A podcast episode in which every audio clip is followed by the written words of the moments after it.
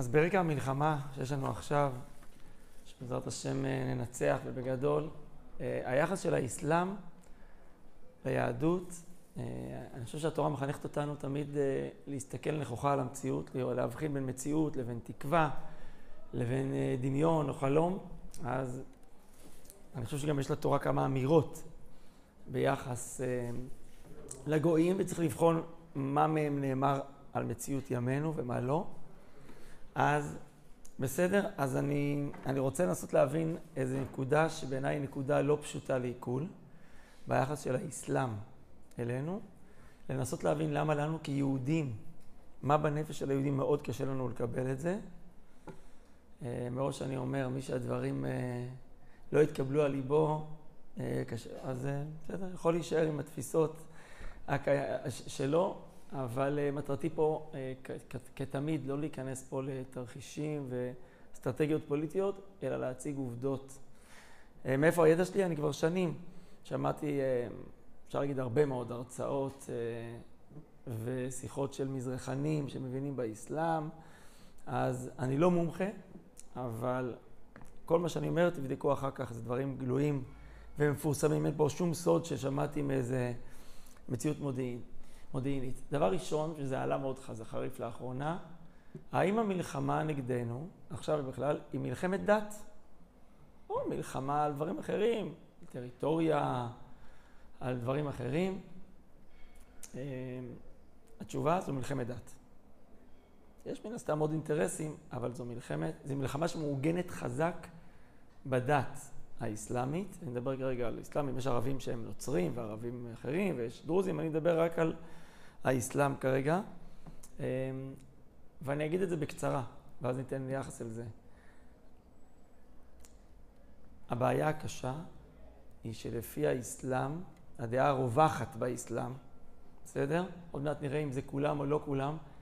אה, בין, זה, בין הסונים ובין השיעים, שזה שני הפלגים המרכזיים שיש אה, באסלאם, יש אה, חוק עליון שנקרא הג'יהאד. להבדיל אלפי הבדלות, כמו שלנו יש ברית מילה. ועזוב שנייה מה אנחנו חושבים על זה ו, ו, וכמה... זה, זה דבר שחייבים לעשות אותו. זה לא קשור אם זה נוח לך או לא. אם זה לא פיקוח נפש, וגם אם זה נראה לך מאוד אה, ישן ומאוד לא מודרני, זה לא משנה. אתה מחויב. אם אתה יהודי דתי. כן, אם אתה יהודי דתי אז אתה חייב בברית מילה. להבדיל, יש דברים שאם אתה מגדיר את עצמך כערבי מוסלמי, אפילו קצת דתי, קצת מסורתי, אז אתה מחויב אליהם. יש להם... אה, פגשתי פעם גם שייח, ישבנו פעם על זה, יש, יש חמישה דברים חשובים באסלאם, יש כמה דברים, אבל מעל יש דבר מאוד מאוד מרכזי, והכל מעוגן בכתובים, זה לא... שהוא הג'יהאד, שזה מלחמת קודש להשליט אה, על עוד ועוד שטחים בעולם את, ה, את שליט, שליטת האסלאם. עוד מעט, עוד רגע מה הם חושבים ביחס ליהודים. אבל קודם כל, לפני היהודים, זה דבר אה, מחייב. ביטוי מאוד חזק לזה, זה שהעולם מתחלק לשני חלקים לפי האסלאם. אני יכול להגיד את זה בערבית, אבל לא יודע אם אני מדייק, אז אני אגיד את זה בעברית. אחד נקרא בית האסלאם, דיר אל... המקום שבו הם uh, כבר שלטו בו, אגב, פה הם גם שלטו, ארץ ישראל. והמקומות שהם לא בית האסלאם, איך הם נקראים? בית המלחמה, דיר אל-חרב. בית, בית החרב. זה, זה שתי האופציות. אנחנו כיהודים, אני חושב שכדתיים, מצד אחד יהיה לנו קצת יותר קל להבין את זה, מאדם שהוא לא דתי, כי אנחנו מבינים מה זה המחויבות הדתית לדברים. אדם חילוני לפעמים אומר, נו, בסדר, תמצאו איזה דעה. כאילו, ונפתור את זה, תמצאו את זה כולה. אבל מצד שני, קשה לנו לקבל את זה, כי אנחנו ממש לא חיים עם מציאות שכל העולם זה או המקום שלך, או מקום המלחמה. אבל זו ההגדרה הבסיסית. כלומר, בגדול ככה מסתכלים, זה המשקפיים שדרכם מסתכלים על העולם. נגיד בקצרה שיש התייחסות אה, מפורשת ליהודים באסלאם. כידוע זה יחס מורכב, כי הוא סובר שאנחנו כן אה, באנו מכוח דת האמת, כי הוא מאמין היהודים וגם הנוצרים אגב, הם כן באו מכוח אלוקים שהביא את התורה, אבל לא קיבלנו את הנביא המושלם האחרון שלהם, אה, שזה מבחינתם מוחמד, ולכן, בשונה מכופרים אחרים, מכופרים אחרים, אנחנו יכולים להיות בני חסות שלהם, איך זה נקרא? דימים, נכון? דימי, אני חושב, אתה יכול להיות, אה, אם אתה כנוע ונמצא תחת שליטת האסלאם, אתה יכול להיות, אה, לקבל חסות שאסור להרוג אותך. ועקרונית גם אסור לפגוע בך. יש כללים, בטח מה, הזוועות שנעשו פה לא אמורים לעשות לך. אגב, תראו כמה במפתיע, חלק מהמדינות ששונאות את מדינת ישראל שנאת מוות, יש להם קהילה יהודית. עכשיו אתם שאלתם את עצמכם פעם, לא משנה מה קורה עם יהדות איראן, מסכנים, אבל, אבל עקרונית, איך כל השנים האלה הם לא שוחטים אותם? חוץ מסיבות פוליטיות. כי אם אתה בן חסות, אתה תחתם, וזה בית האסלאם, בסדר. לא חייב, אתה לא חייב להתאסלם. בסדר? זה שונה קצת ממסעות הצלב, אתה, לא חייב להתאסלם. אמ, אבל מדינת ישראל לא עומדת בקריטריון הזה. כי בשום צורה שהיא לא בת חסות, היא מדינה עצמאית וחזקה, ו- וזו כפירה מאוד אה, גדולה מבחינתם. אז זה קודם כל בבסיס. הבעיה השנייה שיש, שיש לנו, וזה מסביר גם את הזוועות ששמענו עליהן, שקשה לעכל אותן, ששמעתי מכמה מזרחנים, שוב, מכמה מומחים, אין חדש תחת השמש. הכל מעוגן בכתבים הדתיים. הבעיה הקשה מבחינה מוסרית, שימו לב דבר מעניין, זה שמבחינת האסלאם יש בן אדם מושלם. מי זה? מוחמד. בשונה מהנצרות, הם לא הפכו אותו לאלוהים, הוא בן אדם, אבל הוא כלי לתפארת, כלי לשלמות. אז כל דבר שמתועד עליו שהוא עשה בחייו, זה כזה ראה ויקדש לדורות. כזה ראה וקדש לדורות. זה המוסר. תגיד, גם ביהדות יש לנו, להבדיל, שוב, בין הטמא והטהור יש לנו אה, אנשי אה, אבותינו, תקראו את פרשת שבוע. אבותינו שאנחנו עפר לרגליהם. האם אין ביקורת של התורה כלפיהם? האם הם לא טעו? האם הם לא נענשו? כן. כלומר, אומרים לך, אתה מחויב אליו ולמצוות שלו. והאנשים האלה שאתה האבות שלך, הם היו באמת ענקי עולם, אבל הם היו בני אדם שיכולים לטעות, ואתה לא צריך ללמוד את מה שהוא לא לפי התורה. אתה לא צריך, כן? אנחנו נזהרים מאוד כשאנחנו אומרים ביקורת עליהם, אבל באסלאם זה לא ככה. עכשיו תגידו, נו, אז מה, אז מה, זה, מה אכפת לך? כי המוסר הופך להיות מוסר יחסי ולא מוחלט. כי, שוב, סליחה שאני אומר, אבל יש, לפי מה ששמעתי מכמה מומחים, אז אני סומך להם שזה נכון, תבדקו את הכל, הכל נמצא בגוגל, הכל זמין. מוחמד באחד מהמסעות, אחד מהקרבות שלו, יש סיפור איך אה, אחד מהאנשים נהרג ומוחמד אנס את אשתו. אז האם אונס כחלק מהמלחמה זה דבר חשוב? כן, השפלה, שליטה על השני, אמרנו בני חסות. זה קיים אצל המנהיג, וזה לא מצוין כי אתה יודע, כאיזשהו פשלה, שהוא קיבל עליה איזה עונש מן אללה, לא. אה, יש דיבורים מאוד אכזריים על אכילת כבדים. סליחה שוב שאני מדבר ככה, לי זה לא נעים, כיהודים אנחנו לא נהיה, קשה לנו לדבר את זה. זה כתוב. לכן כשאתה שומע אחרי זה שהם קיבלו הנחיות, הוציאו את ה... זה, זה דברים מבוססים באסלאם. אמ, לצערנו. עריפת ראשים. עכשיו רגע של יהדות. מה התורה אומרת על האסלאם? ובכן, האסלאם כידוע קם לפני כ-1300 יותר שנה. והיהדות קמה הרבה לפני כן. אז בתנ"ך, שנחתם בתחילת ימי בית שני, כנראה שאין התייחסות מפורשת לאסלאם, כי הוא לא היה קיים. אז הוא אפילו לא היה קיים בזמן חז"ל, שכבר שם היה את הנצרות, אלפיים שנה, הוא בא אחרי זה, בימי הביניים. אממה, אנחנו יודעים שיש לנו שני קרובי משפחה, תקראו לזה אח, דוד, אחד קוראים לו עשו, אחד קוראים לו ישמעאל, יש הרבה מקורות שלא ניכנס אליהם עכשיו, כי זה וואו, שלם. על מה היחס בינינו ומה יהיה באחרית הימים, אז תחסכו לי שנייה את זה. רק שנייה, למה לא הזכרתי מתחילת השיעור, ישמעאל, פרשות שלנו, והוא יהיה פרא אדם. תשובה, כי ברמה האתנית אין לנו שום מקור ברור להגיד שהערבים של היום הם כולם מזרע ישמעאל. אה, תגידו, הרמב"ם בכתבים, כשהוא מזכיר את הערבים, הוא אומר הישמעאלים, האגרים. טוב, אבן עזרא כבר כתב שרוב אלה שחיים בארצות ישמעאל הם לא באמת מזרע ישמעאל, כבר קיבלו את השם על פי הארצות או על פי המקום, אבל אולי, תראו, זה נכון שיש גם מקורות כאלה. הרס"ג, שהיה, כן, רב סעד הגאון בפירוש שלו לספר דניאל, הוא אומר שמלכות ישמעאל זה הערבים המוסלמים. יש מקורות שמחברים, נקרא לזה רעיונית, רוחנית, מהותית, אבל אני רציתי לדבר איתכם היום, מה שנקרא, על הקרקע. לא תגידו שאני מביא לכם איזה מקור מהפסוקים, ולפי זה בואו נגזור את יחסינו. אני רוצה שנתחיל מהמציאות שכתובה, שמאוד קשה לנו כיהודים להתמודד איתה, עוד שנייה אני אסביר גם למה לדעתי. לקבל בכלל, לקבל את זה תפיסתית, קונספטואלית, אבל אם אני יכול לפרש פירוש כרגע במילה פרא אדם, מה, אין ערבים מוסריים, אין ערבים טובים, אתה לא יכול להגיד דבר כזה אה, גזעני וחד משמעי, ואנחנו פוגשים בו לידינו גם אנשים שעושים דברים טובים. זה לא הנקודה. ואגב, בואו לא נעשה תחרות בין ישמעאל לעשו, כאילו בין הנצרות לאסלאם. בואו בוא נעשה תחרות, כי אנטישמיות ספגנו משניהם, וזוועות חטפנו משניהם. בואו, והשואה. אז עכשיו זה לא הנושא לעשות תחרות מי יותר רע, אבל פרא אדם, אולי במה שאמרתי עכשיו, הבעיה המוסרית. אם המנהיג שלך הוא דגם על האכזריות שלו, אתה לא אומר, תשמע, זה משהו שהיה נחוץ פעם במסגרת המלחמות, לא היה ברירה כדי להרתיע, אבל ודאי כשאנחנו נמנעים, אז אתה בבעיה. יש לך תקיעות עם פרא אדם, עם איזה פראות.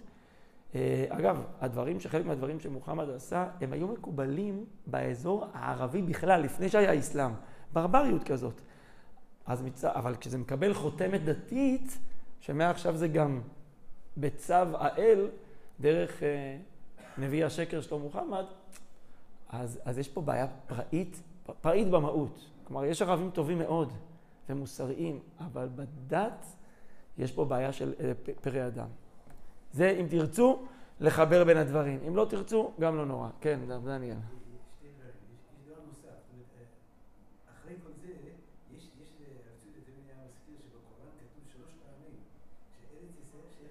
רגע, זה עוד שנייה נתייחס. מצוין. מה הדבר השני?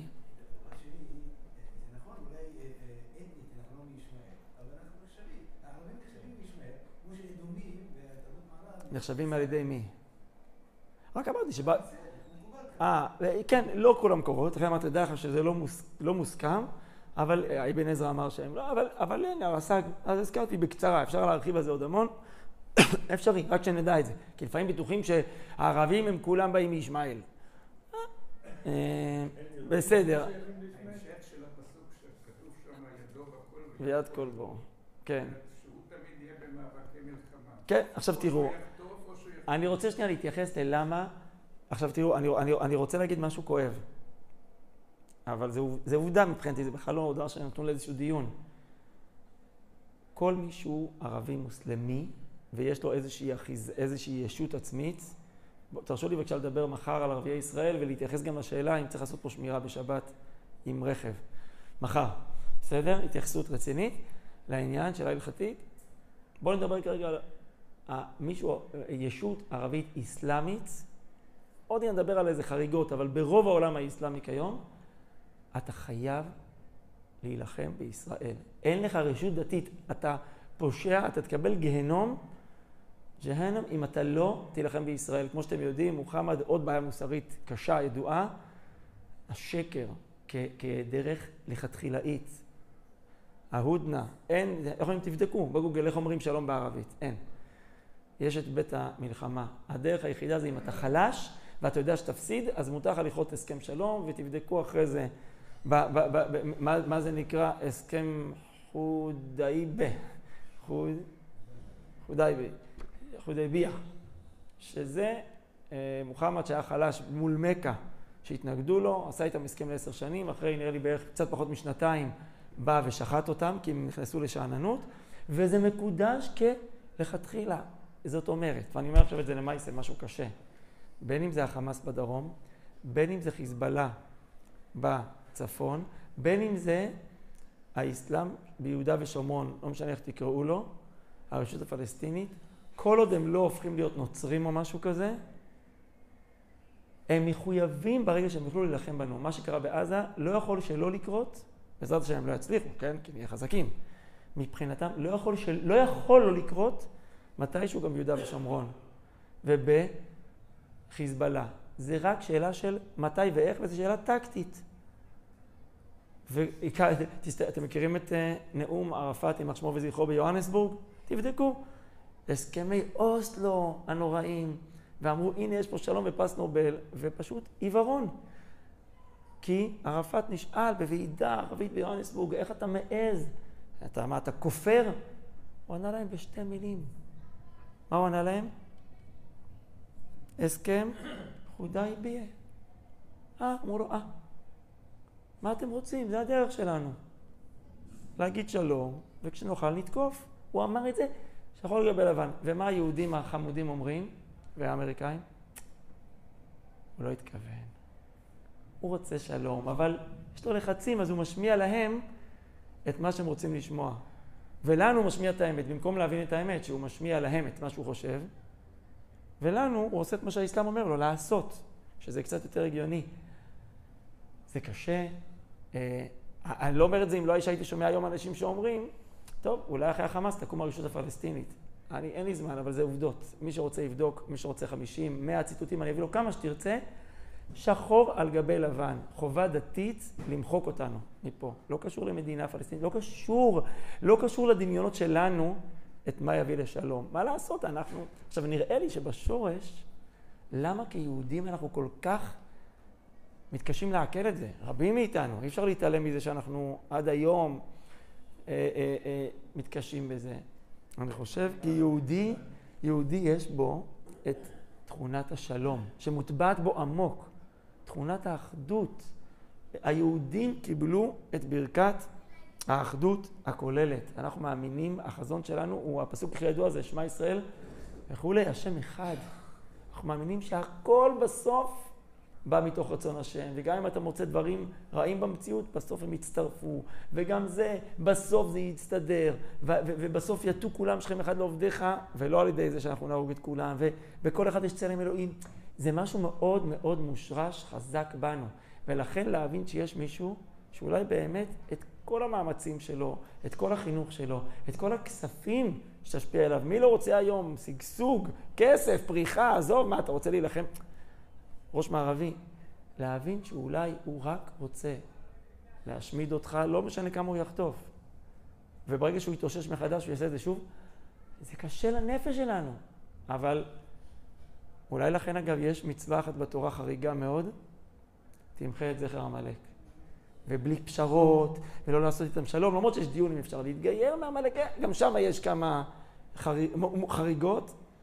כאילו, אתה צריך להכיר שאם יש מישהו שהוא לא משתף פעולה עם הרצון שלך לשלום ולאחדות ולהטות שכם אחד, תדע לך שזה לא יגיע גם. אם הוא לא ירצה, לא יעזור מה שאתה תנסה להלביש עליו בקונספציות שלך. אולי לכן עכשיו, אני אומר, הדברים האלה בעיקר קשים לעיכול קונספטואלית. כי גם מה זה אומר שאנחנו מוקפים באנשים ש... כאילו, מה הפתרון? עכשיו, אני רוצה להגיד משהו. כשבגמרא יש לך קושייה חזקה בגמרא, ואתה לא מוצא עליה תירוץ טוב, אתה לא אומר, טוב, אז בוא נמחק את הקושייה. אתה אומר, נשאר בצריך עיון. אני לא באתי להציע פה פתרונות. בטח לא להיות עכשיו אסטרטג, בואו נשאיר לכם את זה לדיונים בשולחן, ה... בשולחן האוכל שלכם. מה לעשות? אני לא יודע כרגע מה הפתרון, אבל זה לא משנה. אני מדבר על הכרת המציאות מול מי אנחנו עומדים, אה, ולא לא להיות בעיוורון. אה? כן, כן. כן. שנלחמים, שלא נלחמים. שנלחמים איתנו עוד 48. כן. איתנו, שבטים בדואים. כן. תראה, עכשיו, עכשיו אני רוצה רגע להגיד מילה אחת טובה. תראו, האמירויות עשו את הסכמי אברהם. איחוד האמירויות עשה את הסכמי אברהם. יואל, אני אתן לך איזו התייחסות. הסכמי אברהם, הם אה, נתקלו בקושייה עצומה של העולם האסלאמי. איך אתם מעיזים, מה אתם כופרים? אתם הפסקתם להיות מוסלמים? הם גייסו את אנשי הדת שלהם ונתנו הסבר דתי. עכשיו, שוב, אני לא עיינתי בזה המון, אבל קראתי קצת גם על הסכמי, הסכמי אברהם. המילה חודייביה הוזכרה גם שם, תדעו לכם. שנייה, שנייה, שנייה, שנייה, אני אומר לך משהו שקורה היום. ההסכם הזה, היא הוזכרה גם שם, כאילו כשלב, ושנית, כי ראיתי הרבה פרשנים שאומרים אינטרסים. אם כרגע אתה מרגיש באיזושהי סכנה, לא משנה, מהעולם השיעי, מהעולם הזה, ואתה מרגיש שהסכם עם ישראל ייתן לך ביטחון, מותר לך. אבל אם, אם לא יצטרכו אותנו, אם יהיה להם מגנות אחרות, אם הם רק ירצו שזה, אני לא יודע, אבל מה הביסוס הדתי שלהם? בואו בוא רגע נזכיר אותו. שארץ ישראל מוזכרת גם כמקום של היהודים. של בני ישראל. של בני ישראל. עכשיו, אם אותו מיעוט, מיעוט מוסלמי בעולם, עד היום, ושמעתי ממומחים היום, גם אחרי הטבח הנורא, הוא אמר, יש, הוא אמר שאולי אפילו 20 אחוז. אם יש מיעוט שסובר באמת, אם זה קיים, שבארץ ישראל אנחנו, זה לא כפירה לתת לנו לחיות, אז אולי יש פה פתח שיום אחד אה, זה לא רק יהיה או אנחנו או הם, אבל צריך לדעת שרוב, בתפיסה של רוב העולם הזה, אז אה, זה המציאות שלנו, והקדוש ברוך הוא מביא לנו את זה כדי שאנחנו נתמודד ונתחזק, וברגע שאנחנו נהיה עם ישראל עד הסוף, אז אריה כי ישאג מי לא יירא